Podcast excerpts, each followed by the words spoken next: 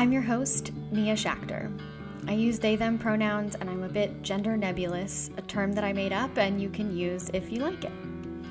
I'm an intimacy coordinator for TV and film, a boundary guide for individuals and couples, and a consent educator. My interest in this work is mostly in consent, gender, and power dynamics. I offer Zoom classes live and for download through my website, and private consent lessons and boundary sessions too. Today I'm talking to Corey. Corey is a full-spectrum doula, sex educator, and childbirth educator in training. They support birthing people and beyond in finding empowerment at the intersection of evidence-based information and personal intuition. I love that description. Hi, Corey. Thank you. Hi, thank you so much for having me on. Yeah, thanks for doing this with me. It's always really nice to get someone like specifically referred by someone who I really respect and admire. So the fact that you came from Lena just was like an immediate yes for me. She's the best. I love everything she's about. Me too. So I want to hear about how you got into this. We just touched on it, and I think it's really valuable for you to share it with everyone listening. And I also am just sort of struck by how similar our paths have been. Yeah. So I'll start at the very beginning. So I came to New York pursuing a degree in musical theater. And I got about 3/4 of the way through that program. And after spring break, my freshman year, I dropped out. I hated it. It just was not the right program for me. It was not the right college experience that I wanted for myself. I finished out that year and then basically just kind of, took random classes throughout my sophomore year, just kind of figure out like, okay, you know, I thought that I've wanted to do theater for my entire life, and now I don't. So who am I? What do I want to do? Like, I was just trying to figure it out. And then I took, a really monumental class for me called Media and Identity with this amazing professor. And I started to get really interested in the intersection of media and gender and sexuality, and how all of those things impact each other. So I eventually, entered into one of the schools at NYU that was basically a build your own major program. And is that Gallatin? Yes. Yeah. The Gallatin School of Individualized Study. Mm-hmm. And my concentration was, I basically studied how media and technology have influenced and impacted the way that we talk about and understand gender and sexuality, and specifically studying that through the lens of pop culture and pop culture objects. So film, TV, social media, music, advertising, you know, really anything that we consider just, you know, mass media nowadays. And, I just totally fell in love with all of this information. It was so interesting. I was so just taken away by like queer theory and gender theory, and like realizing, oh, gender isn't real. Like reading Judith Butler and like Jack Halberstam and like all these like really cool authors that I just had never been exposed to before. And it really was life-changing for me. And then my senior year in college, I started working as a personal assistant for a professor of human sexuality, and sex researcher. And, she did a lot of work around teaching people, like a lot of education around non-monogamy, BDSM, and the science behind it, and like the psychology and stuff behind that. And so I really got kind of introduced to my local community here in Brooklyn. I would help organize her events, do her social media. And so I really just got connected to a lot of really cool people. And I really loved the sex positive community here. I really loved, you know, the people that I was meeting and the spaces that I was inhabiting. And after working with her for a while, I kind of branched out and started my own kind of sex education coaching business. I teach public workshops, do private one-on-one coaching with individuals, couples, thruples, et cetera. And just really started to do that. And, it wasn't until, at this point it's been, I want to say it was like late 2019, early 2020 that I started working with some people who were in the postpartum period with my coaching practice, and they were looking for guidance and support in rediscovering their sexuality after having a baby and redefining their relationships with their partner, you know, with having a child in the house now. And so I really loved doing that work. And I really enjoyed connecting with people at such a monumental life transition. And then, you know, how the thing happens when you're like considering, you know, doing something and then you start noticing it everywhere. Well, I started noticing that there were pregnant people everywhere all around me. And then eventually one of my very close friends told me that she was pregnant, and I felt like that was the sign that the universe was giving me to be like, yes, do the doula training. So I signed up for a doula training at Doula Trainings International to become a full spectrum doula. And full spectrum doulas, for those who don't know, are, you know, mainly people associate doulas with birth and with postpartum. And that is a lot of the work that I do. But full spectrum doulas also support people through events like abortion or miscarriage and loss. I personally supported people through like gender transition. Like that to me is part of my definition of full spectrum. So really like it's really any kind of reproductive or gender related health event or time or transition. Because we all need support, and especially during times in our lives when we're so vulnerable. And so I attended my very first birth almost a year ago, and I've been doing it ever since, and will probably be attending a birth in the next 48 hours. Mm-hmm. Any minute, perhaps. I know, right? Yeah. So, okay. So the stuff that is so parallel to my story is that I also I went to New York to study theater at Sarah Lawrence and ended up dropping out after my freshman year, having like a realization over spring break that I didn't know what I was doing in college and why I was there. And my parents had made it very clear that I shouldn't waste their money. Sarah Lawrence is a very expensive college. So was NYU. Yeah. So, and I basically pitched it to them that way. I was like, I am wasting your money because I don't know what I'm doing here. And very similar to Gallatin, at Sarah Lawrence, you don't have to choose a major. You can concentrate is what they call it, but you don't have to. And that was really appealing to me as like a decision phobic person.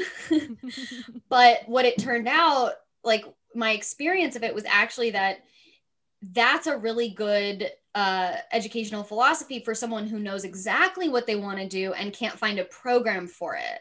Yeah. As opposed to my situation, which was that I was just kind of like, I didn't want to make a choice.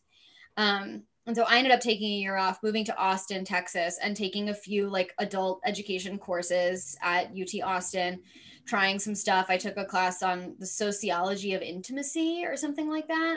That's super cool. It was very cool. And then I also did a history, like a US history class that was specifically about rock and roll. It was like a rock and roll history class. That counted as like a US history credit. And then I ended up transferring to Columbia. And that was really good for me because Columbia really has a pretty rigid set of requirements. And so I was forced out of my comfort zone a little bit. Whereas at Sarah Lawrence, it was just kind of like, you know, why would I take what would happen at Sarah Lawrence is like the class, like the science classes that I was interested in taking, I felt really isolated and alienated in them because I was a really like beginner intro science student. And because none of them were required, typically the people taking those classes were like pretty advanced. Yeah. Whereas at Columbia, you could take like an intro and most of the people in the class were just sort of loosely interested instead of wanting to focus on it. Yeah. Anyway, yeah. And then I also ended up like studying other things, finding something else and ending up in this sort of bizarre, like, you know, gender, sexuality, relationships, intimacy space, and sort of like building my own patchwork career very similarly. And your emphasis on pop culture also really resonates with me because, as I said, I have another podcast called Consent Chasers, where we look at consent through the lens of pop culture. And the ways that we learn things like codependency and like what, you know, what you're supposed to do if you are of a certain gender and what relationships are supposed to be like and how much sex you should be having and all these things. And I've been rewatching The OC, kind of like mining it for really toxic, damaging narratives about how I'm supposed to be in the world. So all of this is really, really resonating with me. I want to ask you about the sort of like intersection here between BDSM and kink and birth work. Yeah. I think it's interesting because there is a point not too long ago, but there was a point in my doula career where I was kind of trapped in this like way of thinking was that I was like, I'm becoming a doula, or like I'm a doula in training. Like I'm not yet a doula, even though at that point I had already attended, I think, like 2 births or 3 births. And someone said to me, like, you have been a doula your whole life. Mm. And when I heard that, like, then I started like going back and thinking about all of the ways that I have been a doula. And when you say doula, do you mean like assisting through transitions? Yeah. Like in the broader sense of the term, someone who provides support, someone who holds space, you know, someone who can, you know, be a source of comfort or information or, you know, really whatever, whoever, you know, whatever they need really. And so, you know, when I kind of heard that, I started thinking about all of the ways that I have acted in the role of a doula. And I find that I've honestly found that a lot of the way that I approached my coaching work, or the way that I approached my education work specifically with kink and BDSM was in the role of a doula. And providing, you know, it's harder to say evidence-based information because like the evidence in that realm is like, you know, iffy, but, you know, like reliable information from trusted sources, you know, holding space for people's, you know, deepest, darkest kinks or that they consider to be deep and dark. Whereas I'm just like, yeah, rock on. Like you do. And yeah, I think there's, it's funny because Lena and I have talked about this a couple of times, just how doulas can be used in the kink space in the form of like what I used to call a scene buddy. Now I kind of say like a kink doula or a scene doula or something, but I use the term doula like so much now. But like the idea of having a scene buddy, which I have used before in kink scenes, and a lot of BDSM players use this, especially in like the context of like conventions or like events where there is more like pickup play happening or more just like play with people that you haven't met before. I've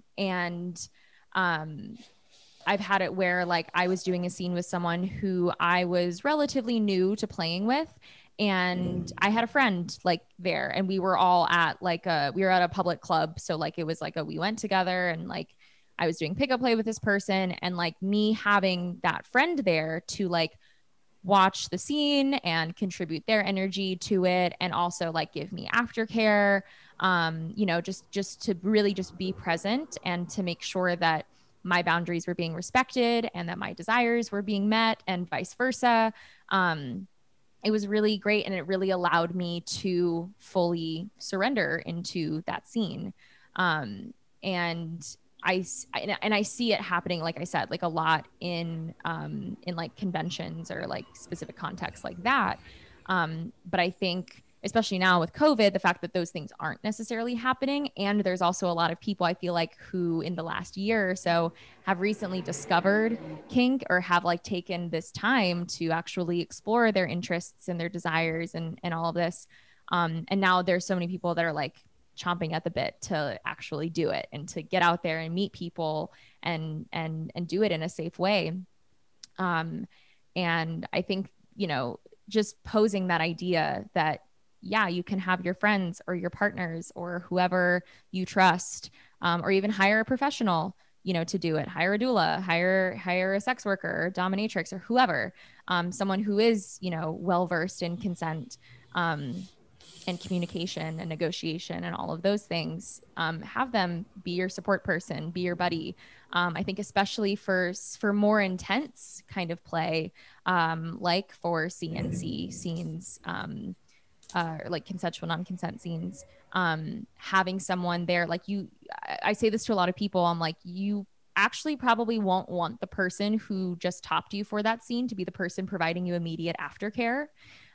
Like your body and your brain is going to need a little bit of like a come down moment before you might want to reconnect with that person. So that's why I really like, that's a perfect example of where I think having like a scene doula or a scene buddy can be really great, because you're going to need immediate aftercare. That just might not be the right person to do it. And so having someone else there who was contributing their energy to the scene, but not necessarily physically contributing to the scene, can be really helpful, because it can give you that time to cool down and wind down, and then also facilitate a reconnection as equals with whoever was the person topping you. Wow. Yeah. That's amazing. That's a really cool idea. I have a feeling that several people listening are going to want to put that into practice. I hope so. Yeah. So I'm curious, one of the things that Lena shared with me when she recommended that I talk to you was about your like really complex and nuanced understanding of like the relationship between or the significance of pain in both the BDSM and kink space and in birth. So I'd really like to hear about that. Yeah. I obviously, you know, like I use different analogies with different clients and everything like that. But with the clients who I do know are kinky or you know, have experience with BDSM, the parallel that I like to make, and specifically in talking about an unmedicated labor, some people call it a natural labor, a natural birth. I believe all birth is natural, but so this is be without an epidural. So you're feeling all of the sensation. But when I'm comparing an unmedicated labor and, you know, making a parallel, I use the parallel of like an impact scene, and like a long impact scene where it's like, I want to mark, I really want to go deep, deep, deep into subspace, like that kind of scene. And the parallels are really similar. It's almost, you know, like in an impact scene, obviously it's like, you can't just start, you know, if we're using a scale of 0 to 10, you can't just start at a 9 or 10, you know, there has to be a gradual workup. And in the context of labor, that also happens, where very rarely, you know, your body will just immediately go into like full blown active labor. What normally happens, especially for first time parents, is that you're in early labor for quite some time. And early labor usually feels like menstrual cramps. It's not, you know, what we see in the movies. Spoiler alert, what we see in the movies and pop culture about birth is very, very off. No way! Yeah. Pop culture has done a terrible job of depicting birth, because birth takes such a long time, and movies don't have that time to actually show how freaking long it takes to birth a baby. So that's like one of the criticisms there. But, you know, it's the processing the pain is really similar, because when you're, you know, getting through the pain, that's not coping, you know, that's just, you're just getting through it, you're waiting for it to end. And if you're in an impact scene and you're experiencing the pain and you're just waiting for it to end, that's not, you're not embodied, you're not coping, you're not actually experiencing the positive effects that scene is supposed to, you know, invoke. And I think with labor, it's really similar. Like people will call it like going into labor land, which is essentially just subspace for labor. Wow. And you, there's a lot of like visualization techniques that can be used in both contexts, in both labor and in like any sort of long, painful scene.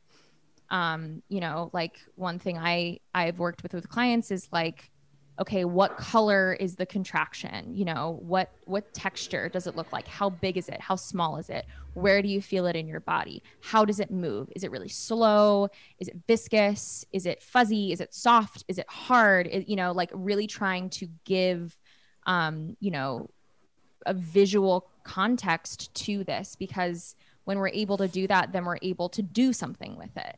then if the pain that you're experiencing is like a red ball and it's this red ball of energy, what would it look like if the next time we experience that pain, what if we turned that ball blue? What would that feel like? How would that feel in our body? What would happen if we moved that ball and moved it to a different part of our body? Or what happened if we like took that big ball and broke it up into tiny pieces and let it disperse throughout different parts of our body? So that's like an example of like, I think, visualization techniques that can be used in both contexts. And I think it's something that, especially for the more experienced players, more experienced masochists, we kind of do that naturally. Like, at least for me, I'm a huge masochist. I love pain. It's beautiful. And it's like, I often say it's the only time that I'm really able to drop into a truly meditative space. I have ADHD, so my brain does not go quiet very often. It's very loud in here and there's elevator music constantly happening. But doing an impact scene with someone who I trust, that is a time where I'm actually able to completely shut off my brain and just focus on this one piece of stimuli that I'm receiving. And what I naturally do with it is I move it into different places in my body and I use my breath to be able to move it. And it's the same thing in labor. You know, breath is like the most powerful thing that someone can have and use in labor. And if you're not breathing, like find abdominal breathing, like that slow embodied breathing, that's like your home base. And I think that's your home base too in any kind of masochistic scene as well. Like if you can't find that grounding space in your breath, it's going to be really hard to move anywhere in that scene. And it's the same thing in labor. It all comes down to like, I don't know if you've ever heard of like the gate control theory of pain. It's basically the gate control theory of pain essentially says like our body has a finite number of nerve endings of pain receptors that can process sensation and pain. And so in labor, if you are experiencing a contraction or a wave or a surge, however you want to frame it, if you're not doing anything else, all of your pain receptors are going to be focusing on this one piece of stimuli. And that can make it really intense. But if we introduce another piece of stimuli, so like a common tool that's used in labor is like a comb, and you basically take a comb and you squeeze it in your hand and for the needle side to be on your palm, and you squeeze it really, really hard so that you're feeling, you know, it is painful, but not nearly as painful as the contraction that you're feeling. And so the idea is that some of those pain receptors that would have been focusing on the contraction are now actually focusing on this other piece of stimuli in your hand with a comb, and that's controlled by you. And so, let's say if there's, 100 pain receptors, if 30 of those are focused on the comb, then there's only 70 of those that can actually focus on the contraction. So it actually will lessen the intensity of it or make it even feel shorter. Sometimes it just feels more manageable. And so, I love that because it really all it's doing, pain is in our brains. Our bodies don't feel pain. It's all in our brains. And so when it's really just giving our brain something to do with the sensation that we're feeling, it's about visualizing it. It's about feeling like we are, at least one step ahead of the pain the whole time. And that's honestly what I look out when I'm supporting people in labor, is I'm like, if we're running a marathon and it's between you and the pain, who is winning right now? Because if the person in labor is the one that's winning or the one that's like one pace ahead, then they're doing great. They're coping well. They're doing awesome. But when I start to see that, like, we're starting to move closer to the realm of maybe suffering and not actually like being in not necessarily control, but being ahead of it, that's when it's like, okay, we need to do something different. We need to change up what's happening. It's the same thing with an impact scene. You can't necessarily use a single tail whip for like the entirety of a scene. You work up to that. You use different toys. You use, your hands. Like if you know the basic anatomy of the human body, you can actually play a lot with it. There's so much that you can do. And it's a dance, honestly. I think both experiences are very just movement and dance heavy in terms of the creativity that you kind of have to do and the ways that you have to move your body really intuitively. I'm thinking about like other things like this comb. I mean, if someone like has a background or experience with BDSM, I'm wondering like, do people ever want to get like slapped in the face or like punched or something during labor? I feel like, at least, I don't know, for most people, like, for example, like slapping in the face, that can be like such like a deep internal trigger, I think, for, like that. But I know people who have like used floggers on their partner, like during labor, during like early labor. Like I know people like pinching can be like really fun and erotic. I think it really just depends on like what kind of energy you want to invite into your birth space. And there's totally people out there that want to invite their DS dynamic into their birth space or invite play or pleasure into the birth space. People don't even think that, you know, pleasure is something that can be had in a labor experience. And, you know, without it, it's like not every labor is going to be pleasurable, but like, what are some ways that we can invite pleasurable sensations into that experience? Because it's not, you know, just like an impact scene. It's not just like a constant level of pain for several hours. Like, you know, if that's how labor was, like babies would not be born. Like society would end flat out. Like that's just not how that happens. So yeah, I think there's so many ways. And I think part of the reason that I try to be just very opening and, you know, being like the sex positive doula is like telling people like, yes, you can have these preferences for your labor. You know, you can totally do that. And I really also want to invite that with providers too, like with midwives, with doctors, like how can you be a supportive medical provider by educating yourself on the fact that different people have different interests and different preferences and different fetishes and kinks that might actually be okay to be involved in a birth space. And I have a lot of hope for the future. I know a lot of really amazing student midwives right now who in like 5 years, I know are going to be supporting like just really badass births. So, I'm feeling really excited for the future of birth. And, even just in talking to some people, like interviewing and having consults with some people. Like I feel like our generation, you know, people are starting to have babies and people are starting to need doulas in that way. And I think we're being really creative with the ways that we want to kind of like reclaim birth in our own way that feels powerful and feels accessible. My Patreon is now a community site for DIY self-paced learning. I share assignments, journal prompts, media examples of consent and boundaries, discount codes, my own writing on boundaries and consent, the medical industry, and other things that I'm thinking about all the time. I share papers, articles, lectures, and more, and you also get access to the Patreon-only Discord channel. Patreon is a great way to support the show, but there are other ways that don't cost money. You can rate, subscribe, and write a review wherever you listen and share the show with your friends. All of that is deeply appreciated. I'm currently taking private clients. You can find out more about that in the Work With Me tab on my website, sharetheloadinc.com, and schedule a call to see if we're a good fit.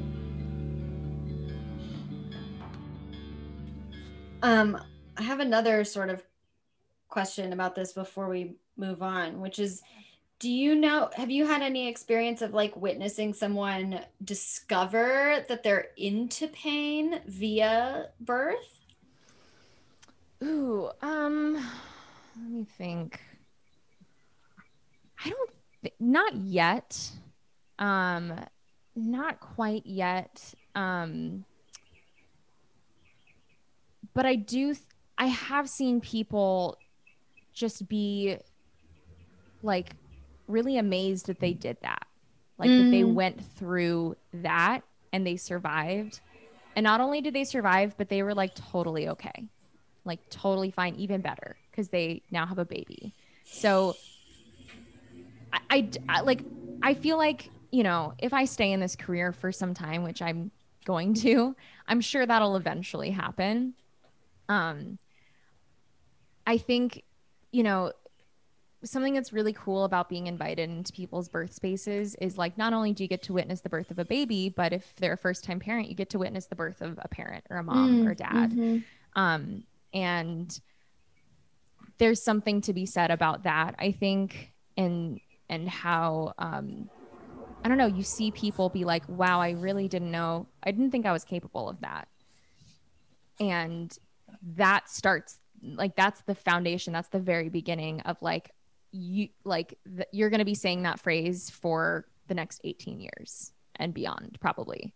Cause like, that's what parenting is like being like, I didn't know I could do that. I didn't know that I, you know, had that in me or could say that or do that, or, you know, it's like parenting is the hardest job in the whole world. And so many people are so terrified of fucking it up, and then they don't, and they raise really good kids, and they're like, I didn't know I could do that. And it's like, yeah, you can. And you did, and you are doing it. So I think that's more of like what I've had the privilege of witnessing. But I would really love to maybe see if that happens. I'm sure it will. Yeah. Sometime. That's, I mean, I would bet that there are people who like years later discover that they're into impact play and BDSM, and probably like can sort of refer to like childbirth as maybe the seed planting. Yeah. So I wonder if maybe you're not like privy to their process that far down the line or something. Yeah. Who knows? Yeah. I think it's also, like, you know, the thing always happens where it's like, you know, in labor, you're like, I'm never going to fucking do this again. This sucks. Like, right. Screw this. And then you have a baby in your arms. You're like, yeah, I could do this again. Like, yeah, it's like happens in a second and you're like, yeah, no, I could totally do this again. So it's like, there's something that literally happens in the brain that kind of makes you forget how intense of an experience it is. And usually with second and third babies, like the labor is not nearly as bad. So that's something also that, thanks evolution for that. You know, that's not exclusive to birth. I was thinking about an experience that I had like that, where in January I was having like a horrible issue with my gut. And that's common for me, but this was like particularly acute because I was sort of in the process of like killing off something. And so I was like going through the really extreme pain and discomfort of that while simultaneously, unknowingly, consistently eating something over 2 weeks or so that I didn't realize had something in it that was going to affect me. So I was like, you know, detoxing plus having a real-time reaction. And I have little memory of ever being so uncomfortable, for about a week and a half. And it was curious to me because I was describing this to someone last week and I was noticing that I honestly can't remember what it felt like. Like, I know that it was horrible. I'm sure that I probably had diarrhea. That's just like normally what happens, but I don't remember anything else. I remember being utterly miserable and I don't know what it felt like. So I think there is something in our brains that like erases the memory of pain. Yeah. And I think specifically like non-consensual pain. Oh, interesting. I think, which is why I think with labor, it could be a little bit different because labor pain is pretty much uniquely the only kind of pain that our bodies experience or people with uteruses experience, that the pain means that a good thing is happening, that progress is being made, that this is a positive thing. All the other types of pain that we experience in our lifetimes are usually when something is wrong. We have an injury, we're sick, like there's something not good happening. And so I think other than like consensual pain through like BDSM, right? Because I feel like, at least for me personally, I can totally remember like what the sensations of like certain, impact toys like feel on me, or like the sensations I felt in like really intense you know, scenes like that. Like I totally can recall that, because I think in my brain I was like, yes, I totally want this. This is great. Wow. So yeah, I think it's really interesting, because yeah, no, I've given a lot of like, it's a fun thing to think about, of like the difference between like consensual and non-consensual pain. Well, and how it affects your memory. That's fascinating. Yeah. You know, because I wonder, I think it must have to do with this thing that you're talking about being embodied through the pain, because when you're having a traumatic experience, whether it's illness or, you know, violence at the hands of someone else, non-consensually, like the self-protection mechanism is to dissociate typically. Yep. So it's intentional that your brain is not remembering it. It's to protect you.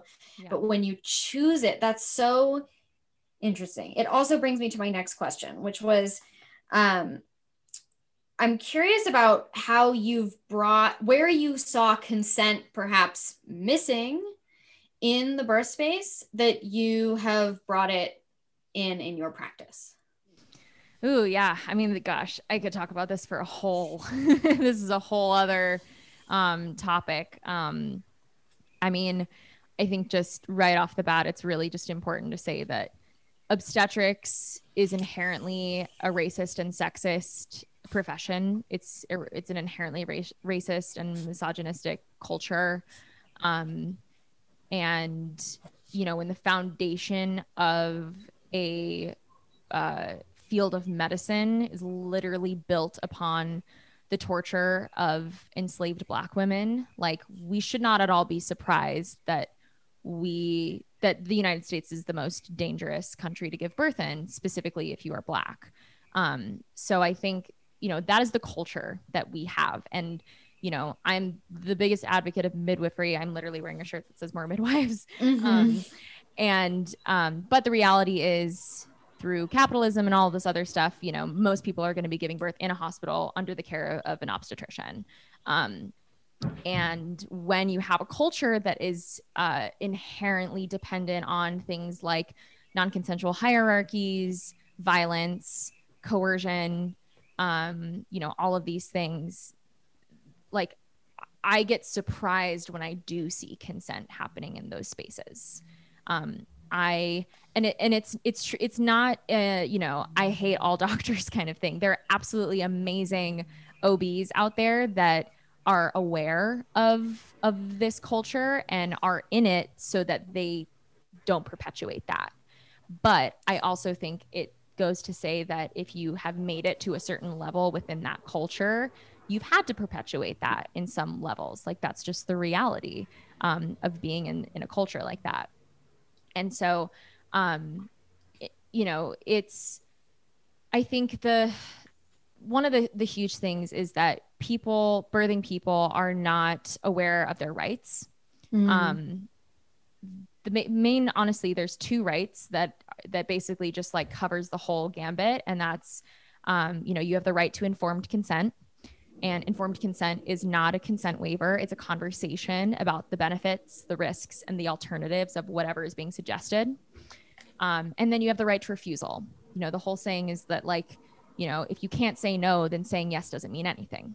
Right. So, but in this country, and a lot of this has to do with just like the religious aspects of our country and all of that stuff. In this country, a lot of people just assume that once you are carrying another human life in you, that your rights somehow are less than, or get, you know, or are trumped by the human life that you are carrying, which is not the case. The American College of Obstetricians and Gynecologists, like, they all say, like, it is, you know, like, it is their recommendation that, you know, people are and should be able to refuse even life-saving medical treatment if that is their choice. And so a lot of people aren't aware of that. But what I hear often in birth spaces, specifically in hospitals, is we often hear, you want a healthy baby, right? Or you don't want to hurt your baby, right?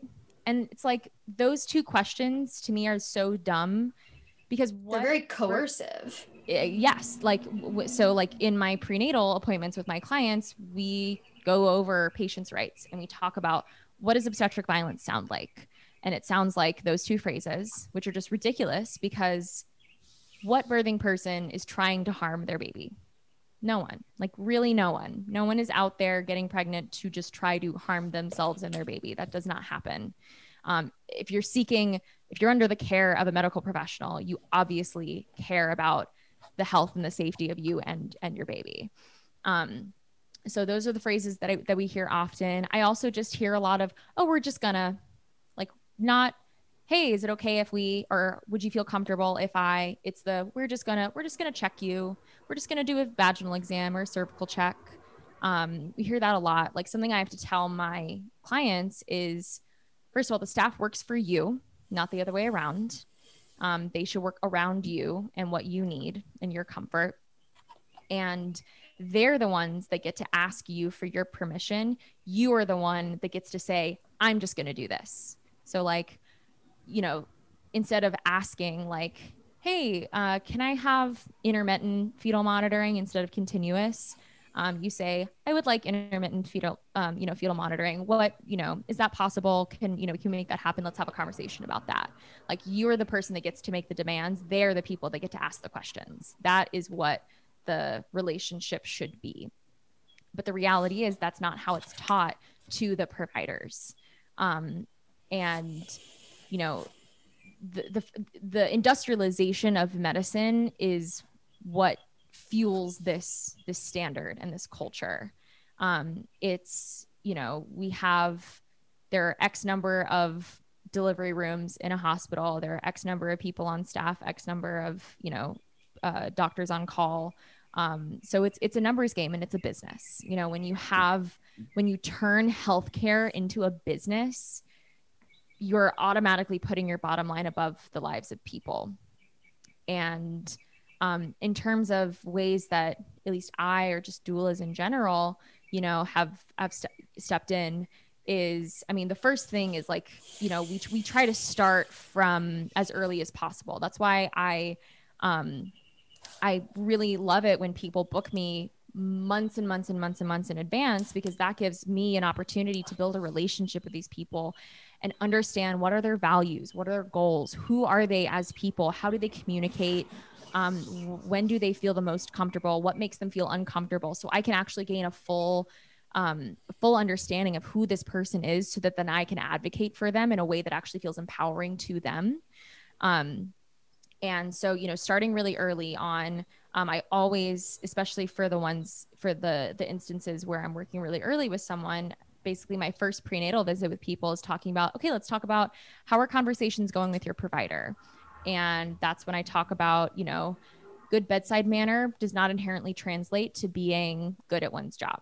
And you can have the nicest doctor in the whole world, but their philosophy about birth might be totally misaligned with your philosophy about birth. And if they're comfortable overseeing an intervention heavy birth, that's most likely going to be the birth that you're going to have, unless you have experience in doing some heavy, heavy self-advocacy.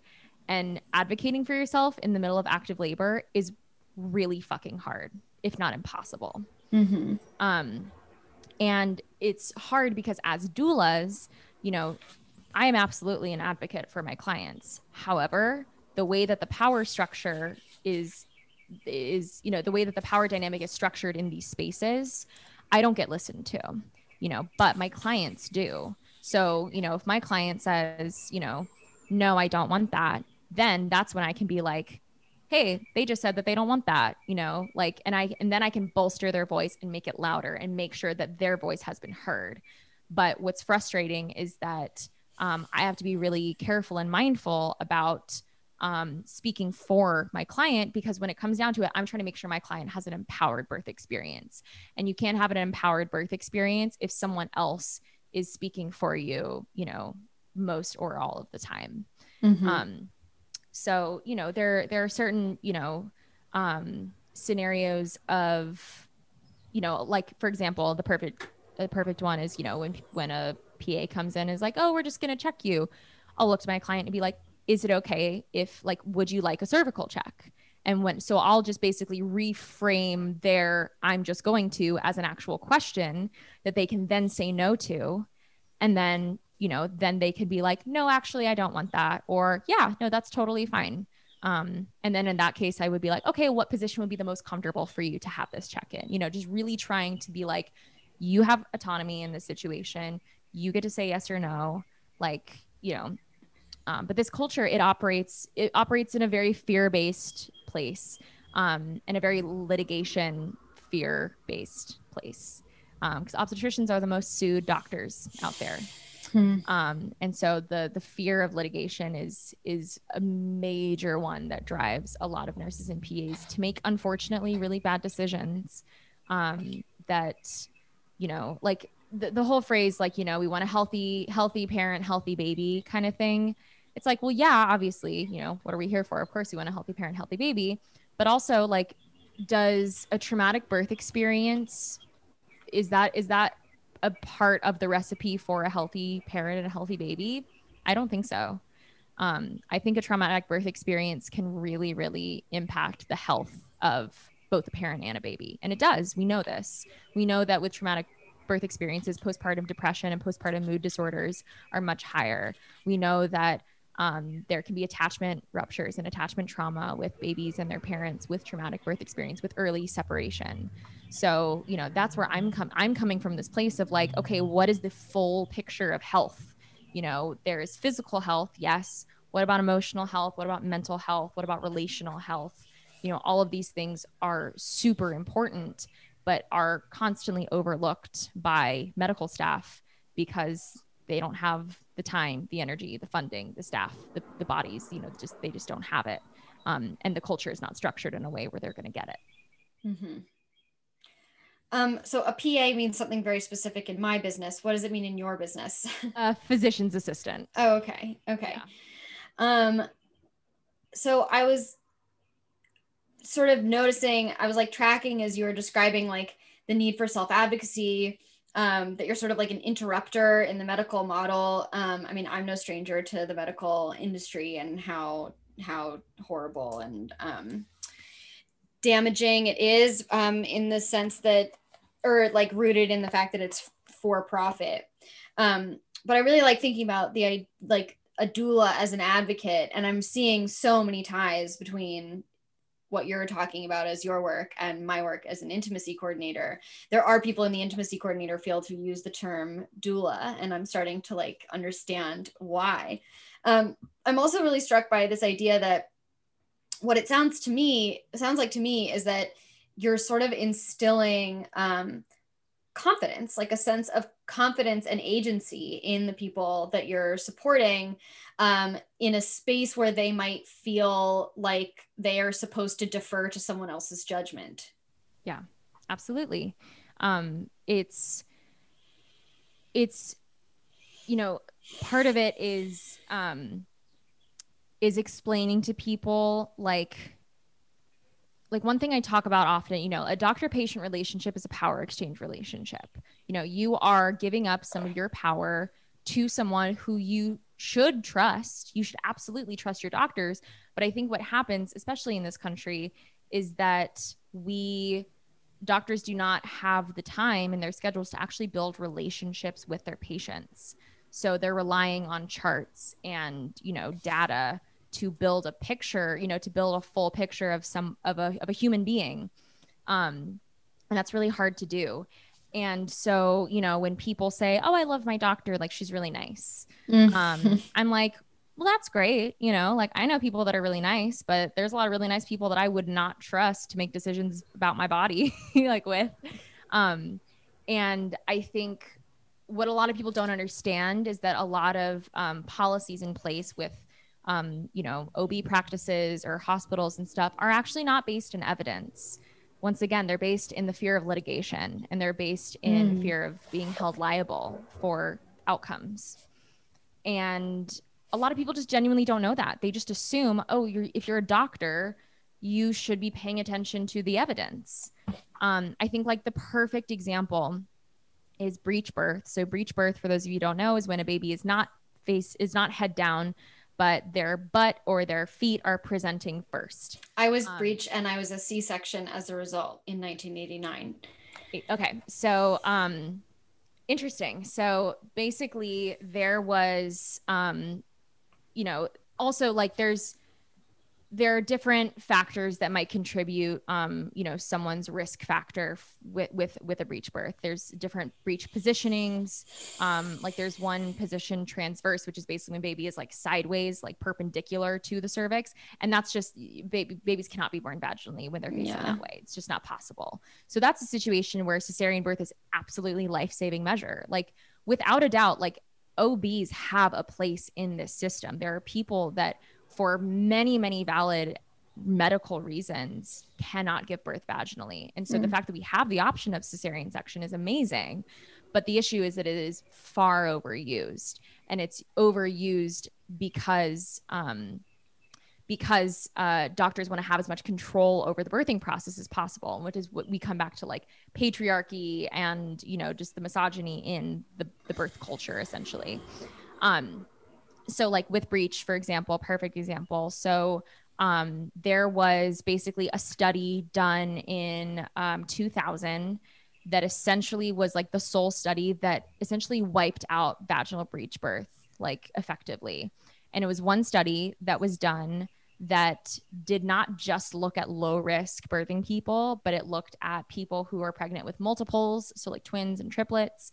It looked at people who had preeclampsia, who had, sorry, one second. This is actually my client. Double check to make sure I am good. Okay, cool. We're good. No worries. Okay. Almost had to run to a birth. I know. No. Yeah. Thank you for your patience there. Of course. That would have been kind of exciting.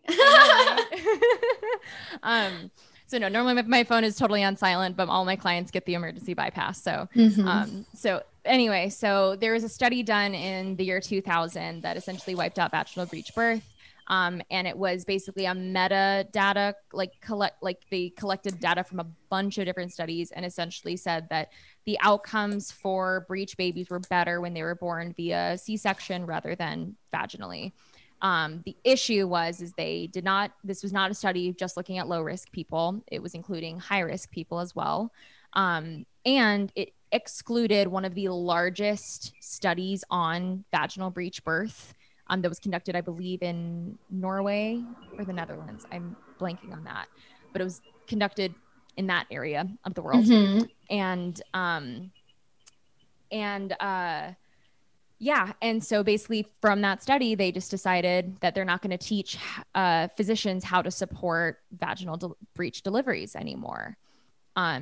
And a few years after that, there were OBs that basically did a deep dive into that research and found that the studies were not structurally, you know, they were not actually correct. And when they actually did a meta-analysis of low risk people who had breech babies, they found that the outcomes were actually better, birthing vaginally, with a provider who was, you know, trained and competent in supporting vaginal breech birth.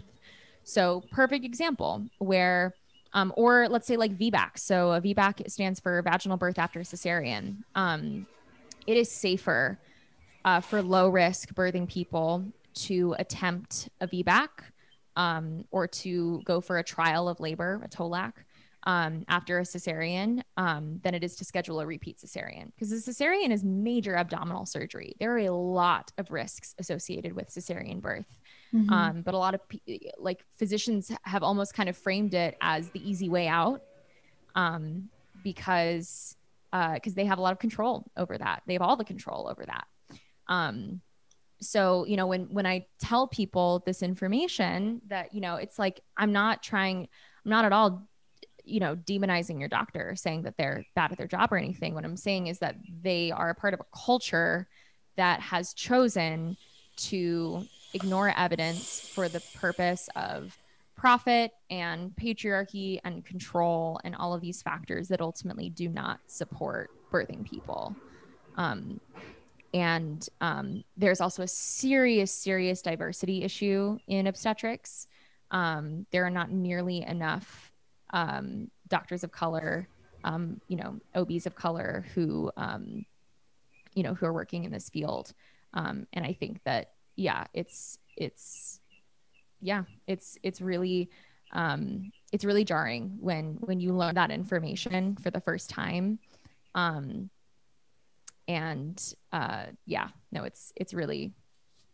Yeah. There's a lot of you learn as a doula that you're just like, oh my God, this is huge. How did I not know this? And you just get exposed to all of that. Wow. Well, gosh, thank you for all of that backstory. I really appreciate this distinction between being evidence-based versus making decisions out of a fear of litigation. I think that that's a distinction that a lot of people aren't aware of. Yeah. And something I also, I try to frame it in a way where, if there's a nurse at a hospital and you're advocating for like intermittent fetal monitoring, which is the standard of care for low risk people, and they want to put you on a continuous monitor, they might be coming from a place of trauma and they might have just witnessed a really bad outcome and they're terrified of you having that outcome. So it's not coming from, we can still have these conversations about this culture and still bring compassion and empathy into these conversations and really think about what have these people gone through. Residency is really hard and is really, really grueling. Nursing school, clinical hours is grueling. And it's really important, I think, that we take into account, that this is not just an individual issue. These are not people who set out to do their jobs poorly or to be violent or, these are people that honestly probably got into these fields for the right reasons, and have probably witnessed a lot of shit that no one should really have to witness. And they bring that into their work and into different people's birth spaces. And so I think that's just something I also want to add to, because I don't at all want to, diminish how difficult this work is, especially for people who are working 12 or even 24-hour shifts. That's really, really taxing and really hard on someone's body and on someone's mind. Mm-hmm. Well, I'm excited to ask you my sort of wrap-up question here, because I'm really curious what you're going to say. My question is, can you share three, whether it's like pieces of media, conversations you've had, people you've known, experiences, three things, influences in your life that shaped the way that you think today? Ooh, okay, let's see.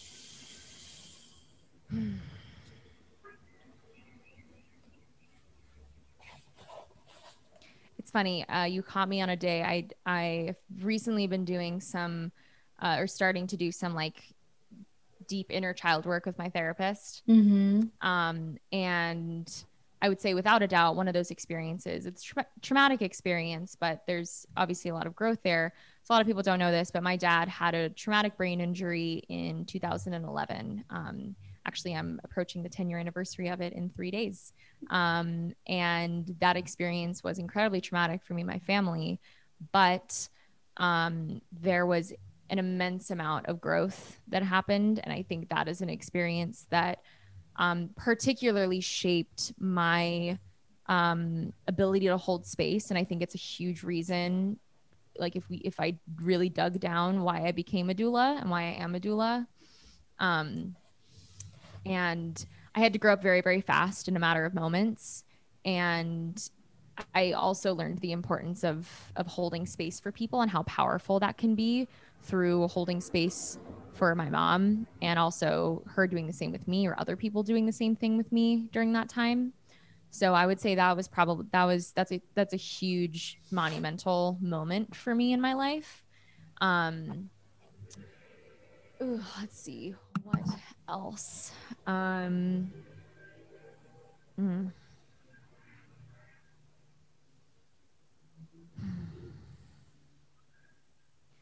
damn. I wish I had three just easy answers to just pull up.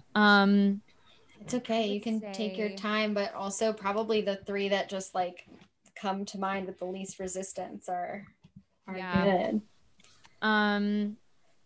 I would probably say there's a musical artist that I really love. His name's Lido. And he, after I left theater school, I kind of like rejected like art and like for a long time. Like I was just, after being so surrounded by like creativity and art and like music and all this stuff, I like just really needed a hard break from it all.